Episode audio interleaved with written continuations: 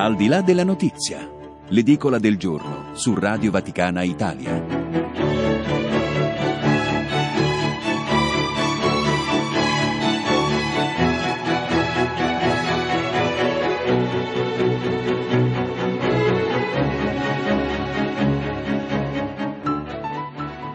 Otto e 12, buona mattinata da Federico Piana, benvenuti alla rassegna stampa nazionale ed internazionale, i fatti più importanti dall'Italia e dal mondo con Federico Piana e grazie ancora a chi sta gestendo la parte tecnica questa mattina Patrizio Ciprari e Silvia Giovarrosa. I vostri WhatsApp, mi raccomando, al 33512 43 722 e oggi venerdì 20 dicembre si ricorda San Liberato martire a Roma e presso la cappella Redentoris Mater del Palazzo Apostolico Vaticano alle 9 la terza predica di avvento tenuta da padre Raniero Cantalamessa, predicatore della Casa Pontificia. Il tema di queste prediche di avvento è Troveranno il bambino con Maria sua madre.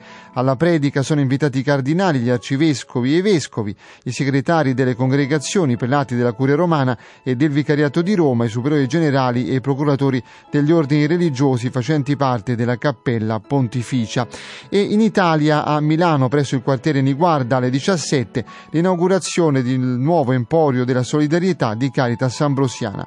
E oggi vi ricordo che è la giornata internazionale della solidarietà umana. Bene, alle 8.13 i titoli.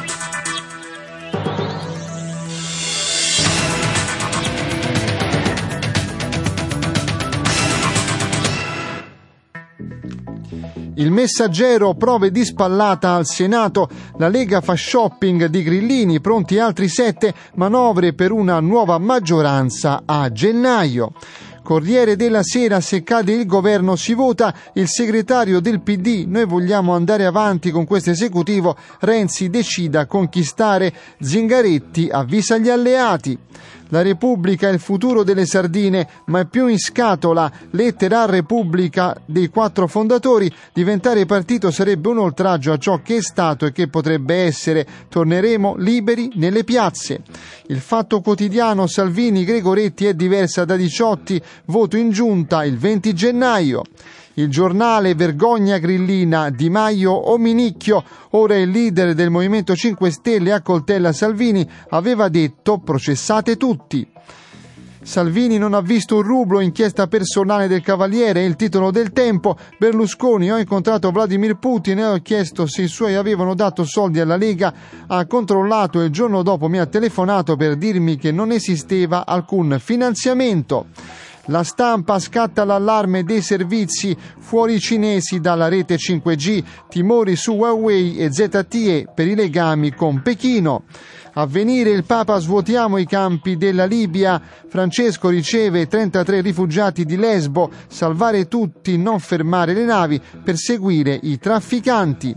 L'osservatore romano l'ingiustizia respinge i migranti e li fa morire in mare. Papa Francesco incontra un gruppo di rifugiati giunti da Lesbo.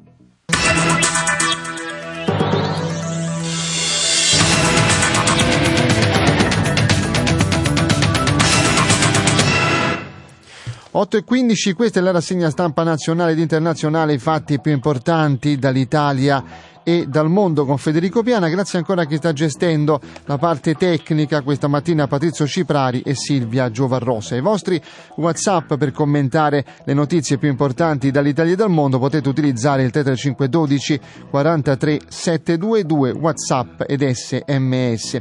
E partiamo subito dall'Osservatore Romano che in prima mette in evidenza l'incontro di ieri di Papa Francesco e un gruppo di rifugiati provenienti da Lesbo, l'ingiustizia respinge i migranti e li fa morire in mare è il titolo d'apertura, la denuncia dell'ingiustizia che costringe molti migranti a lasciare le loro terre, li obbliga ad attraversare des- deserti e a subire abusi e torture nei campi di detenzione, li respinge e li fa morire in mare, è riecheggiata in Vaticano nel discorso pronunciato oggi, giovedì 19 dicembre, da Papa Francesco davanti a un gruppo di rifugiati arrivati recentemente da Lesbo con i corridoi umanitari. Il pontefice pontefice li ha incontrati al termine delle udienze del mattino facendo collocare nella circostanza una croce nell'ingresso al Palazzo Apostolico dal cortile del Belvedere. È stata realizzata in resina e all'interno ha un giubbotto salvagente arancione di quelli che si usano per i soccorsi in mare. Rappresenta una sorta di monumento al migrante ignoto, morto con la speranza in una nuova vita, come ha spiegato Francesco descrivendola, anche perché ha aggiunto nella tradizione cristiana la croce simbolo di sofferenza e sacrificio, ma al tempo stesso di redenzione e di salvezza. Si tratta del secondo giubbotto salvagente che ricevo in dono, ha confidato ricordando che il primo gli era stato regalato qualche anno fa.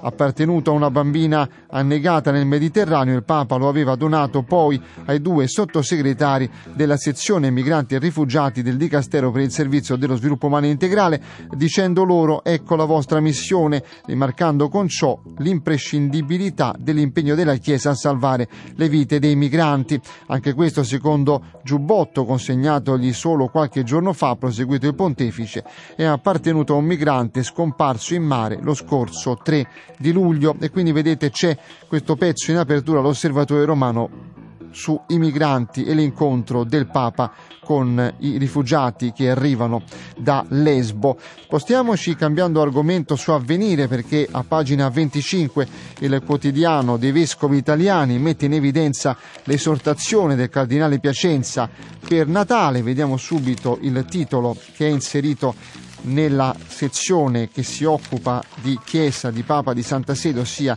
in Cattolica, la confessione, una festa della fede, soprattutto a Natale, la lettera del Cardinale Piacenza. L'ascolto umile e fedele attento e generoso delle confessioni sacramentali sia il tratto dominante di questi ultimi giorni della novena che ci prepara la grande solennità e poi all'intero tempo di Natale nel quale sempre e ancora i fedeli continuano a accostarsi al confessionale. È l'esortazione che il cardinale penitenziere maggiore Mauro Piacenza rivolge ai sacerdoti alla vigilia delle festività natalizie. In una lettera aperta il porporato ricorda che tra le varie caratteristiche che il buon confessore non deve mai trascurare eh, di avere è da sottolineare anzitutto l'attenzione nell'ascolto. Infatti una sola parola, il tono della voce, una sfumatura, un cenno indiretto possono svelare i segreti dell'anima e permettere il giusto consiglio, la giusta parola, l'autentica indicazione di percorso discorso. Al contrario, parole avventate o disse- dissennate e disattente possono bloccare anche per anni una coscienza che fatica ad aprirsi a Dio. Così la lettera del Cardinale Piacenza riportata questa mattina, vi ripeto, pagina 25 del quotidiano Avvenire. Ma noi rimaniamo ancora su questa pagina eh, di Avvenire perché c'è un altro titolo che riguarda educazione e povertà. Chiudiamo la forbice delle diseguaglianze, assegnati premi della campagna lanciata da una rete di sigle, fra cui Missio, Caritas e Foxiv, 17 vincitori, il più piccolo con un disegno a soli 4 anni Obiettivo ragionare partendo da scuole e parrocchie sui motivi della disparità. Il più piccolo tra i 17 vincitori ha appena 4 anni, si chiama Stefano Angiulli, viene da Pianella in provincia di Pescara e con un disegno colorato ha spiegato cos'è il dono. La figura col sorriso e col sole che ha tracciato sul foglio è una risposta al dilemma della diseguaglianza. Io non so leggere né scrivere, ha detto il bambino. Volevo partecipare al concorso, la mamma mi ha spiegato il tema e alla fine ha fatto questo. Il disegno è stato premiato da Caritas, Foxiv, Missio ed Erdei nell'ambito di un contest lanciato dalla campagna Chiudiamo la forbice dalle diseguaglianze al bene comune, una sola famiglia umana lanciata un anno fa. Man mano che arrivavano i lavori dei ragazzi, ha detto Primo Di Blasio, coordinatore delle attività all'estero della Foxiv, foto, disegni e video ci trasmettevano emozioni forti e il desiderio di condividerli. E questo pezzo, vi ripeto, lo trovate pagina 25 del quotidiano Avvenire. Torniamo sull'osservatore perché sempre nelle pagine interne, ma soprattutto partendo però dalla prima c'è un titolo che riguarda l'incontro di ieri di Papa Francesco con i nuovi ambasciatori. Eccolo qui, indifferenza e paura, ostacoli alla pace. Il pontefice ha sei nuovi ambasciatori. Solo quando mettiamo da parte l'indifferenza e la paura può crescere e prosperare un vero clima di rispetto reciproco. Lo ha ricordato Papa Francesco ai nuovi ambasciatori di Seychelles, Mali, Andorra, Kenya, Lettonia e Niger che ieri mattina nella sala Clementina hanno presentato le lettere con cui vengono accreditati presso la Santa Sede. La pace, ha sottolineato il pontefice, è l'aspirazione di tutta la famiglia umana, è un cammino di speranza che comprende tra l'altro il dialogo, la riconciliazione e la conversione ecologica. Buona mattinata alle 8.22 a Benedetto Ippolito, docente all'Università Roma 3 e alla Pontificia Università della Santa Croce per commentare proprio questo invito agli ambasciatori di Papa Francesco. Grazie per essere con noi. Benvenuto. Buongiorno, buongiorno a lei e a tutti gli ascoltatori. Partiamo da questo riferimento del Papa. Indifferenza e pace producono ostacoli. Beh, detto agli ambasciatori è un invito forte. Assolutamente, sì, mi sembra che ci siano due punti fondamentali in questo ragionamento che il Papa ha fatto. Eh, e, aspetti perché ho un certo eco, è eh, un momento soltanto. Allora cerchiamo di recuperare Benedetto pronto? Ippolito. Ecco, pronto? Benedetto. Mi sente meglio adesso? Adesso sì, adesso io. Noi sì, la sentiamo ecco, anche vi... bene prima, prego. Ecco, allora dicevo che ci sono tre parole fondamentali che sono emerse in questo breve e intensissimo discorso. Il tema della pace che lei citava poco fa, il tema dei popoli, della convivenza dei popoli, anche del riconoscimento delle diverse determinazioni comunitarie e il tema dell'ambiente, il tema della natura. Si tratta proprio di, dei, dei, dei, tre grandi pilastri su cui eh, il Santo Padre ci invita a riflettere e anche in questo periodo natalizio a pregare naturalmente, perché il, eh, in fondo l'elemento che accomuna questi tre, questi tre fattori è la creaturalità. Cioè riscoprire il fatto che sia il mondo naturale sia il mondo umano e sia la convivenza tra le persone è un dono che proviene dall'alto, che proviene dalla gratuità eh, della creazione divina significa effettivamente proprio accogliere il principio fondamentale e basilare della visione monoteista in genere, quindi non soltanto di quella cristiana ma di tutta la visione veterotestamentale, cioè che eh, non siamo i padroni del mondo, non siamo i padroni della nostra vita, non siamo i padroni della eh, vita degli altri e anche della nostra vita e soprattutto non siamo i padroni della terra. Dobbiamo quindi in un certo senso metterci in un atteggiamento di accoglienza che è innanzitutto accogliere questo dato trascendente e originario che ci costituisce fin dall'inizio. In questa logica questi tre grandi valori che il Papa illustra acquisiscono eh, interamente il proprio senso. Ma quando il Papa Ippolito dice il cammino verso la pace inizia con l'apertura alla riconciliazione, cosa intende? Qual è la riconciliazione che il Papa ha in mente? Ma a mio avviso la parola magica in questo caso è eh, conversione. Cioè la riconciliazione non è mh, semplicemente un rapporto diplomatico che noi stabiliamo con le altre persone, tu stai nel tuo, io sto nel mio. Eh, la riconciliazione e la pace è qualcosa che nasce dall'interiorità della persona, nasce dal riconoscimento pieno di una comune coappartenenza. Eh, il, i, i, filosofi eh, classici parlavano eh, di partecipazione comune. Ecco, questa idea Pronto? Sì, prego, prego. Ah, ecco, pensavo che fosse caduta la linea. Questa partecipazione comune, cioè riscoprire questo dato comune che ci attraversa, che è da un lato appunto la comune paternità, cioè il fatto che eh, siamo tutte eh, esseri e persone create da Dio, ma dall'altro anche riconoscere che siamo su una terra comune, cioè eh, viviamo sotto lo stesso cielo, sopra la stessa terra, con le stesse risorse naturali, in uno stesso pianeta.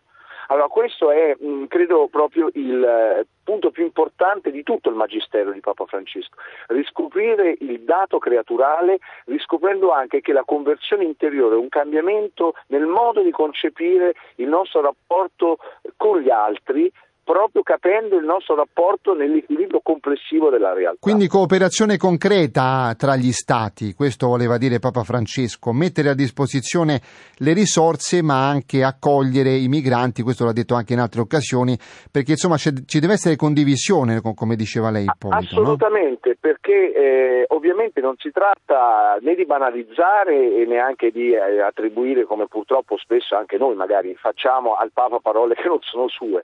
Eh, il Papa eh, mette in luce questo aspetto fondamentale che riguarda la nostra convivenza anche politica interstatuale.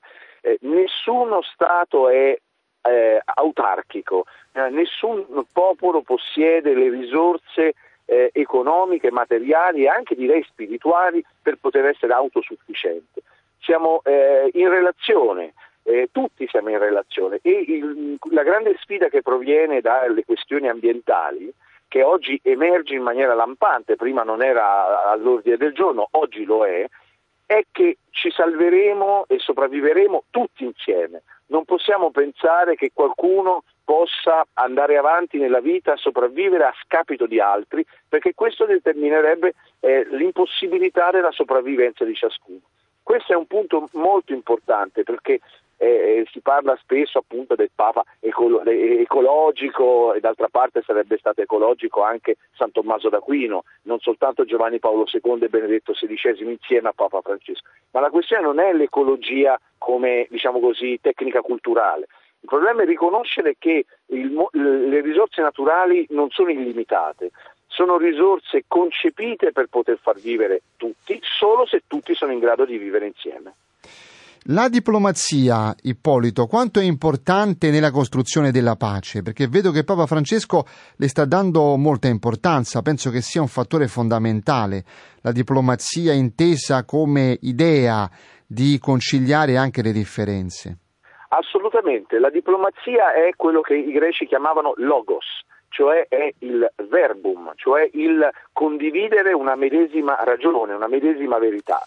Noi non siamo in grado, come singoli individui, di capire e di partecipare alla verità, cioè a quello che è valido, a quello che è vero, a quello che riguarda in maniera fondamentale la nostra vita, da soli.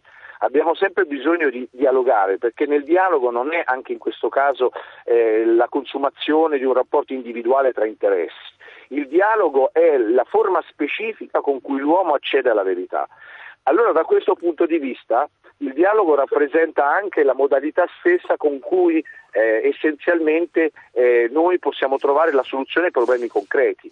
Non si può immaginare un mondo globale che non abbia un dialogo globale. Non si può immaginare un mondo che abbia dei problemi globali e non li affronti globalmente attraverso appunto un onesto confronto diplomatico.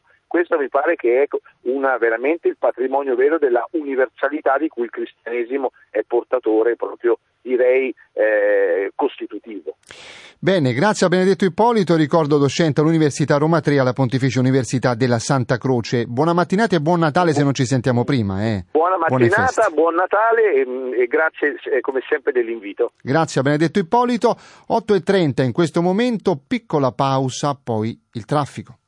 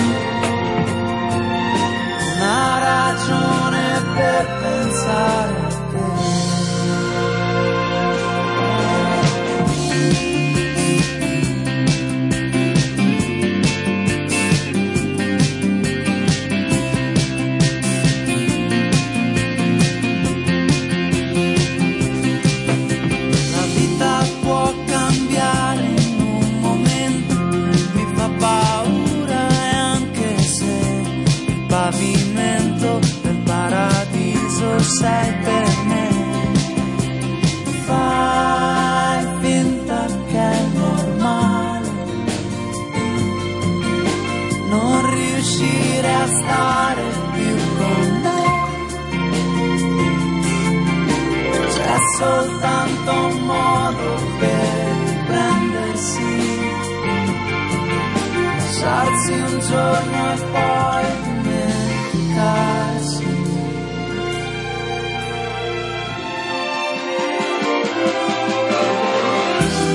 Qual è il grado di dolore che riesci a sopportare prima di fermare l'esecuzione e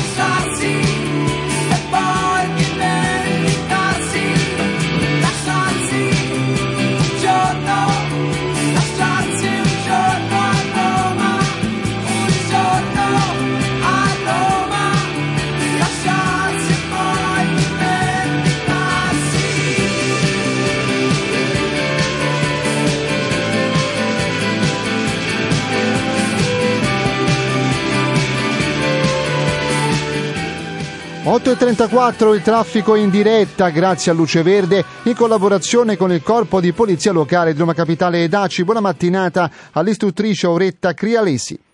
Buongiorno a lei, buongiorno a tutti i radioascoltatori. Si registra il consueto traffico sulle consolari in ingresso in città a partire dal grande raccordo anulare. In particolare code sulla via Cassia, da via di Baccanello sino a via Trionfale. Si tratta di ripercussioni per un incidente avvenuto però sulla Cassia bis, nel quale sono stati coinvolti più veicoli in direzione del centro città. Circolazione rallentata in via Flaminia da raccordo e in via Salaria all'altezza dell'aeroporto dell'Urbe e in via Tiburtina a partire da Setto Cammini fino a via Casal dei Pazzi. In via Prenessina rallentamenti con code da via dell'Acqua Vergine sino a via Emilio Longoni per un sinistro in direzione centro. Si procede a rilento in via Pianuova da via dei Lachi a via delle Capannelle, sulla Cristoforo Colombo da via Wolf Ferrari a via di Malafede e in via Aurelia dal GRA a via dei Maffei. Dalle 9 circa alle ore 14 è in programma una manifestazione in via Molise con possibili disagi nell'area circostante. Nella giornata di oggi, oltre ai divieti già previsti per il contenimento dell'inquinamento atmosferico, eh, divieto di circolazione all'interno della fascia verde ai ciclomotori e motoveicoli Euro 1 e ai autoveicoli alimentati a benzina Euro 2. Era questa l'ultima notizia, vi auguriamo un buon proseguimento di giornata. Grazie a Luce Verde, ricordo in collaborazione con il Corpo di Polizia Locale di Roma Capitale e Daci 8 e 35. Questa è la rassegna stampa nazionale ed internazionale, i fatti più importanti dall'Italia e dal mondo con Federico Piana. Grazie ancora a chi sta gestendo la parte tecnica, Patrizio Ciprari e Silvia Giovarrosa.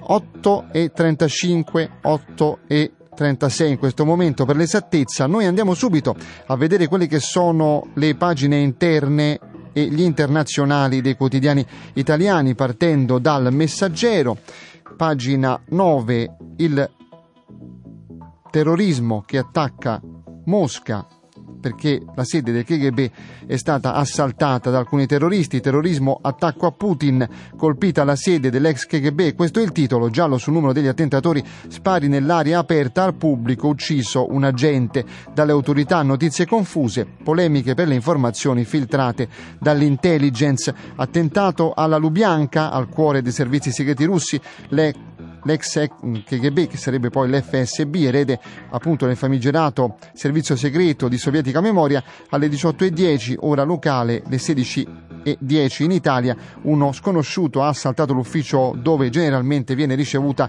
la popolazione in pieno centro a Mosca, a poche centinaia di metri dalle strade eleganti dello shopping e dalle piazze in cui si tengono numerosi spettacoli per Natale per intrattenere la folla in giro per le compere di fine anno. Le ricostruzioni o versioni anche da parte di enti ufficiali sono contrastanti, mentre le notizie appaiono frammentarie persino a parecchie ore dall'accaduto. Di certo c'è che Cinque persone sono state ricoverate in ospedale, stando al Ministero della Sanità. In un primo momento era circon- circolata voce che tre ufficiali dei servizi segreti federali fossero stati uccisi. Tale notizia è stata però smentita dal FSB. Secondo alcune fonti l'ucciso è un vigile urbano, mentre secondo altre è un agente dei servizi, particolare confermato anche da una struttura dello stesso FSB. L'assalitore è stato comunicato, è stato neutralizzato, cosa significhi però non è chiaro, ucciso, immobilizzato, non si sa, sconosciuti sono anche il movente di quanto avvenuto e l'identità della persona neutralizzata, comunque chi ha aperto il fuoco l'ha fatto utilizzando un'arma automatica, probabilmente un fucile mitragliatore Kalashnikov secondo eh, l'autorevole testata RBK e c'è un pezzo eh, di appoggio praticamente a questa situazione, il retroscena, il killer rovina la festa di Vladimir, eh, due piste, la Cecenia e il Donbass. Tra i nemici del presidente anche gli estremisti ucraini che non accettano il digelo con Zelensky. Eh, il 19 dicembre doveva essere la grande giornata di Vladimir Putin, da mesi in amministrazione presidenziale lavorava alla tradizionale conferenza stampa di fine d'anno con tanto di relativo show mass mediatico, incluso e con l'intera Russia incollata agli schermi televisivi, alla radio o ad internet ed invece questo misterioso attentato alla Lubianca, uno dei centri nevralgici del potere federale, ha veramente rovinato la festa. Nessuno avrebbe mai potuto immaginarsi una cosa del genere, anche perché gli anni di piombo e dei kamikaze in giro per la capitale sono ormai lontanissimi e non si sfiorano nemmeno più eh, la mente della gente. Vladimir Putin ha tanti nemici in patria ed in giro per il mondo, i più noti sono i radicali islamici cacciati dal Caucaso dopo una sanguinosa eh, guerra ed inseguiti anche in Siria ed in Libia. I Wahhabiti sono stati cancellati con le armi in mano, ma Mosca ha ugualmente aperto un canale di dialogo con la casa regnante saudita assai vicina a quella setta religiosa. Tanti sono i caucasici definiti semplici eh, boevichi, separatisti che hanno lottato in passato contro il Cremlino e ma sopportato oggi il pugno di ferro di eh, Kadyrov, eh, luogotenente di Putin in Cecenia, accusato a più riprese di violazione dei diritti umani da varie organizzazioni internazionali. La guerra in Ucraina ha provocato poi una frattura tra le file degli ultranazionalisti russi a cui non piacciono certe posizioni definite deboli da parte del Cremlino e come vedete la posizione di Putin si complica, come racconta questa mattina il messaggero, sempre di più.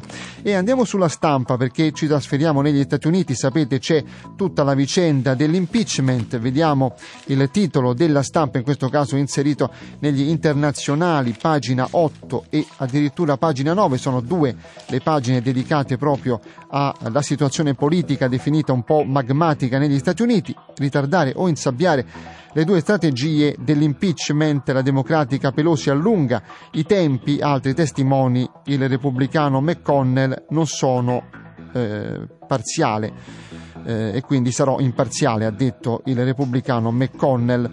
La sfida per il futuro di Donald Trump dopo che la Camera mercoledì ha approvato l'impeachment si gioca già sulla modalità del processo al Senato. La speaker Pelosi prospetta di ritardarlo usando questa minaccia come una eh, leva per ottenere nuove testimonianze che potrebbero aggravare la posizione eh, del capo della Casa Bianca, il leader della maggioranza repubblicana McConnell, che ha già detto pubblicamente di non essere un giurato imparziale, risponde di essere pronto a cancellare del tutto il processo perché non ha alcuna voglia di presiederlo e accusa i democratici di tenerlo eh, in scacco perché sanno quanto sia debole il loro impianto accusatorio. Il capo eh, della Casa Bianca gli fa eco dicendo che l'intero procedimento è una molestia al presidente. Donald Trump è diventato il terzo presidente nella storia degli Stati Uniti sottoposto all'impeachment dopo che la Camera ha approvato due atti d'accusa. Il primo per abuso di potere a causa delle pressioni fatte sul collega ucraino Zelensky affinché indagassi sulle attività di Biden a Kiev. Il secondo per ostruzione del Congresso, avendo ostacolato l'inchiesta sul suo comportamento che la Costituzione affida ai deputati. Il voto però è stato partitico. In entrambi i casi tutti i repubblicani, tranne Justin Amash, che ha lasciato il GOP da molto tempo, hanno difeso il loro presidente, mentre due democratici nel primo voto, Peterson e Van Drew, e eh, tre nel secondo, cioè gli stessi Peterson, Van Drew e Golden, si sono espressi contro l'impeachment. E poi c'è un'intervista ad un esperto, un politologo americano, questa mattina sulla stampa, pagina 9, Trump non è popolare, un'America spaccata in due potrebbe favorire i rivali alle scorse elezioni, molti democratici non volevano Hillary, ma quest'anno torneranno alle urne. La Costituzione dà alla Camera il potere di impeachment per quello che vuole, non serve necessariamente un reato, ha detto Bill Schneider, politologo intervistato, vi ripeto, questa mattina dalla stampa di Torino. E eh, il Corriere, a pagina 15, questa mattina riprende la questione catalana. Avete sentito ieri anche dalle notizie eh, dei nostri notiziari praticamente che l'Europa entra in qualche modo nella vicenda eh, e vediamo un po' come commenta il Corriere, pagina 15, questa questione che sicuramente non piace agli indipendentisti catalani. Immunità al leader catalano, lo schiaffo europeo alla Spagna, la Corte UE riabilita Oriol Janquerra, ex vice di Puigdemont, che ora spera. La Corte europea ha inflitto ieri una clamorosa bacchettata alla magistratura spagnola, ma il risultato invece di premiare la vittima dell'errore giudiziario rischia di azzoppare il riavvicinamento politico politico tra il premier incaricato Pedro Sánchez e la galassia separatista catalana nell'onda d'urto generata dallo scontro tra giustizia europea e politica spagnola sono improvvisamente emersi nuovi ostacoli alla formazione di un governo a Madrid, la radicalizzazione degli opposti nazionalismi, il catalano e lo spagnolista, altre infinite liti giudiziarie e persino spettacolari scene da fantapolitica. Prosegue ancora il pezzo del Corriere pagina 15, la Corte di Giustizia UE si è pronunciata ieri sul ricorso presentato da Oriol Janquerra, ex vicepresidente di quel governo regionale di Barcellona che promosse il referendum indipendentista, pensate, nel 2017 e quindi, come ci ricorda il Corriere, questa scelta non aiuta la vittima, ma insomma complica un po' il quadro di politica interna. E eh, apriamo la questione della sanità in Italia, vediamo le questioni che sono relative al nostro paese, andiamo subito a vedere Repubblica che ci racconta come eh, la manovra per la sanità stia in qualche modo dando la possibilità di assumere più medici, ma Repubblica su questo è critica, andiamo a vedere il pezzo che si trova a pagina 12 e pagina 13 porte aperte a 25.000 medici, ma soldi solo per uno su sei. Gli effetti e i costi del patto per la salute che consente di assumere gli specializzandi dal terzo anno e di trattenere il lavoro, al lavoro gli over 65. La scelta sui voti più urgenti, vuoti più urgenti da colmare spetterà però alle regioni. Il dato secco fa impressione, scrive Repubblica, 25.000 tanti sono i medici ai quali il patto per la salute apre o riapre le porte del sistema sanitario nazionale. Si tratta di un numero enorme, equivale a un quarto degli assunti e potenziale va specificato di una platea di camici bianchi molto giovani più in là con gli anni, ai quali potrebbe essere chiesto di rimpolpare i reparti svuotati da pensionamenti e scarsi investimenti del passato. I soldi per prenderli tutti non ci sono perché servirebbero miliardi e comunque non è necessario fare entrare così tanto personale nelle corsie. Toccherà alle regioni decidere dove investire, cioè quali reparti sono più in difficoltà e vanno rinforzati. Nel nostro paese ci sono specializzandi in grandi crisi e attività a rischio in regioni al sud come del nord. Gli ospedali hanno sempre più difficoltà a trovare ad esempio medici dell'emergenza, la cui carenza è tale che nel patto sono previsti punteggi più alti nei concorsi per coloro che sono stati alcuni anni al pronto soccorso, pediatri, internisti, anestesisti e così via. I concorsi vanno deserti o quasi, capita anche con i turni che diventano sempre più duri e il lavoro per questo più usurante che molti, circa 5.000 all'anno, vadano via prima della pensione. Il quadro è reso ancora più focoso da eh, pensionamenti in questo momento più numerosi, eh, delle uscite dalle scuole di specializzazione che per ora portano ad avere 8.000 medici in meno in corsia rispetto al 2010 e in prospettiva prefigurano una situazione anche peggiore. E così il pezzo sul patto per la salute, pagina 12 e 13 del quotidiano La Repubblica. Ma andiamo a vedere l'altra notizia di eh, questa mattinata, ossia la retata maxi retata contro l'andrangheta, ne parlano tutti i quotidiani, addirittura il fatto ci apre, la retata è il governissimo dell'andrangheta, blitz del PM Gratteri come il maxi processo eh, di Palermo, Calabria smontata come il Lego. Pagina 2 e pagina 3 c'è tutta la vicenda, anche la ricostruzione di quella che è stata una maxi operazione fatta appunto ieri, 334 arresti e Gratteri esulta, Calabria come un lego, smontato il sistema politica massoneria andrangheta, il magistrato ha detto per una fuga eh, di notizie abbiamo dovuto anticipare il blitz di 24 ore. Ndrangheta, politica e pezzi infedeli dello Stato. Il blitz dell'operazione Rinascita Scott è scattato ieri mattina all'alba 334 arresti per un totale di 416 indagati. La DDA di Catanzaro ha smantellato la Cosca Mancuso che in provincia di Vivo Valencia controlla anche il respiro delle persone. In manette sono finiti i boss di Limbadi come il Mamma Santissima Luigi Mancuso, detto lo zio, o Supremo e i loro gregari, ma anche ex parlamentari, ex consiglieri regionali sindaci e professionisti al servizio dei clan e avvocati massoni come Giancarlo Pittelli, due comandanti della Polizia Municipale di Vibo e Pizzo e l'ex comandante del nucleo operativo dei Carabinieri di Catanzaro Giorgio Nastelli ieri sono agli arresti su disposizione del GIP che ha accolto la richiesta della Procura di Catanzaro. E c'è anche un altro pezzo di appoggio a questa notizia. Nella regione distrutta dalla massoneria la politica è a pezzi, elezione alle porte, destra data vincente ma divisa sul nome, PD e 5 Stelle per conto loro, qui alla fine comandano le famiglie. Zingaretti ha provato a rinnovare eh, mollando Oliverio, Berlusconi punta su Iole Santelli e ci sono anche anche tutti i protagonisti di questo eh, affare sporco della politica inanellata con la massoneria ma anche con la stessa andrangheta. Quindi pagina 2 e pagina 3 del quotidiano Il Fatto.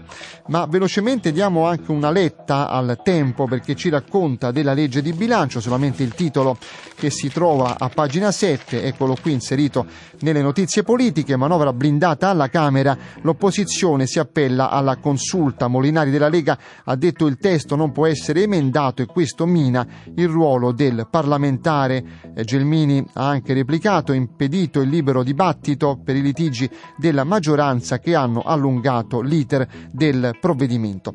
8 e 49, 8 e 50 fra qualche secondo, noi andiamo a approfondire una notizia che riguarda una ragazza pakistana, Uma, ragazza cristiana rapita costretta a sposarsi in tenera età e soprattutto a lasciare la propria fede e convertirsi. Bene, c'è una lettera che è stata recapitata a delle leader eh, che sono opinion leader italiane, chiamiamole così, proprio da ACS, Aiuto alla Chiesa che soffre, il cui eh, direttore generale Alessandro Monteduro è al telefono con noi. Benvenuto, grazie Alessandro. Eh. Buongiorno. Che storia è quella di Uma, questa ragazza pakistana rapita e costretta, diciamo così, a lasciare la propria fede, ad abbracciare quella islamica e soprattutto anche a sposarsi, no? in tenera età. 14 anni mi pare che abbia. Esattamente, Uma, Uma Yunus è una delle mille ragazze che ogni anno vengono rapite, vengono forzate nella conversione, quindi ad abbandonare, come appunto dicevi, la fede cristiana oppure la fede di per esempio la fede induista, cioè di altre minoranze religiose in Pakistan, vengono violentate e vengono per finire obbligate a sposare il proprio o uno dei propri rapitori. Noi abbiamo voluto accendere i riflettori sulla storia di Uma Yonus, dicevo questa bambina di 14 anni, perché abbiamo trovato che fosse arrivato il momento di tornare e forse a questo punto anche enfatizzare questa enorme tragedia. Ci siamo sempre occupati del Pakistan parlando dell'assurda applicazione della legge sulla blasfemia, la storia di Asia Bibi per intenderci. Questo è un discorso diverso, nel quale cioè i poveri cristiani, poveri da ogni punto di vista, appartengono o meglio rappresentano solo il 2% della popolazione nazionale, i poveri cristiani oppure i poveri induisti mh, mm, soffrono un clima sociale di violenta oppressione e in questa violenta oppressione il sequestro delle bambine, delle adolescenti è un fatto di inaccettabile portata. Ecco perché aiuta la Chiesa soffre, come tu dicevi, ha scritto a delle donne italiane che si sono dimostrate, se mi è permesso, interessate alla tutela della dignità delle donne, che hanno una forza, una forte capacità di influenzare la società italiana, non perché loro possano direttamente fare qualcosa, ma solo Però perché... abbiamo visto come... anche col caso di Asia Bibi che mantenere i riflettori accesi, aperti su questa questione, beh, fa la differenza, Esattamente. no? Esattamente. Questa conversazione che adesso stiamo intrattenendo è un tassello di quella differenza a cui tu ti richiamavi, cioè scrivere a Michel Hunziker, per fare un esempio, o alla Presidente della Corte Costituzionale Marta Cartabia, oppure ad altre donne, giornaliste, politiche, eccetera, solo perché attraverso la loro adesione, attraverso i loro commenti, i giornali e l'opinione pubblica si interesseranno di questo caso, perché il Pakistan, questo grande paese, che negli ultimi tempi ha anche dimostrato di fare degli importanti passi in avanti nel rispetto della libertà religiosa, ha interesse oggi a non finire nuovamente sui media internazionali per storie di questo tipo, perché va detto, purtroppo in queste storie di rapimenti, cioè per essere chiari, noi abbiamo nome, cognome e foto del rapitore di Uma, purtroppo tuttavia c'è una sostanziale complicità delle forze di polizia che disincentivano le donne, le mamme, i genitori più in generale dal presentare la denuncia, spiegano loro come rischiano di essere accusati di blasfemia e dunque di innescare un processo vizioso per il quale alla fine non solo rischiano di non riavere la propria figlia, ma di ritrovarsi anche loro in un'aula di tribunale appunto perché eh, accusati di questa orribile legge. Allora, morale, pressione mediatica, coinvolgimento di tutti, di tutte, eco internazionale, coinvolgimento delle istituzioni internazionali è l'unico modo per stabilire un precedente giuridico e far sì che di queste mille ragazze ogni anno noi non se ne parli come un mero dato statistico, ma comprendendo che dietro quel numero ci sono mille storie, mille vite di mille bambine. Come hanno risposto queste opinion leader che voi avete contattato tramite questa lettera aperta?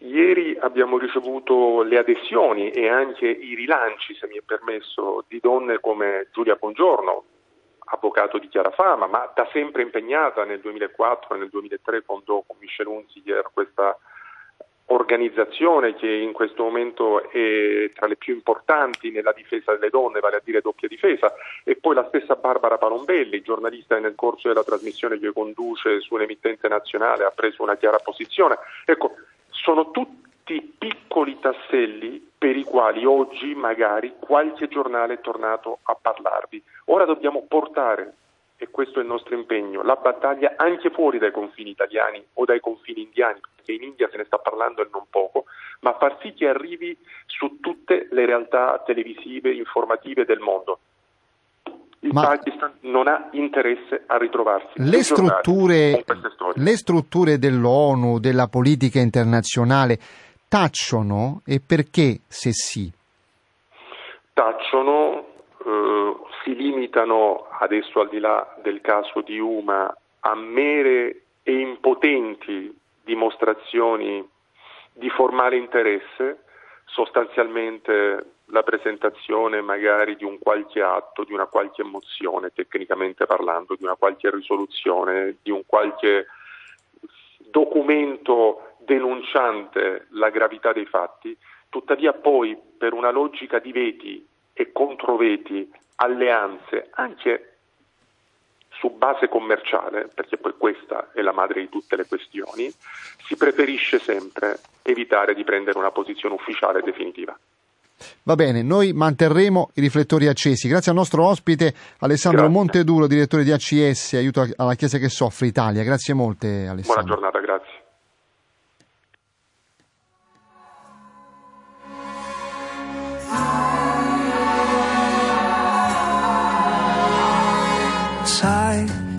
Vita mi confonde, coi suoi baci e le sue onde, sbatte forte su di me. Vita che ogni giorno mi divori, mi seduci, mi abbandoni nelle stanze di un hotel. Tra le cose non fatte per poi non doversi pentire, le promesse lasciate sfuggire soltanto a metà. Mentre pensi che questo non vivere sia già morire, chiudi gli occhi lasciando un sospiro alla notte che va.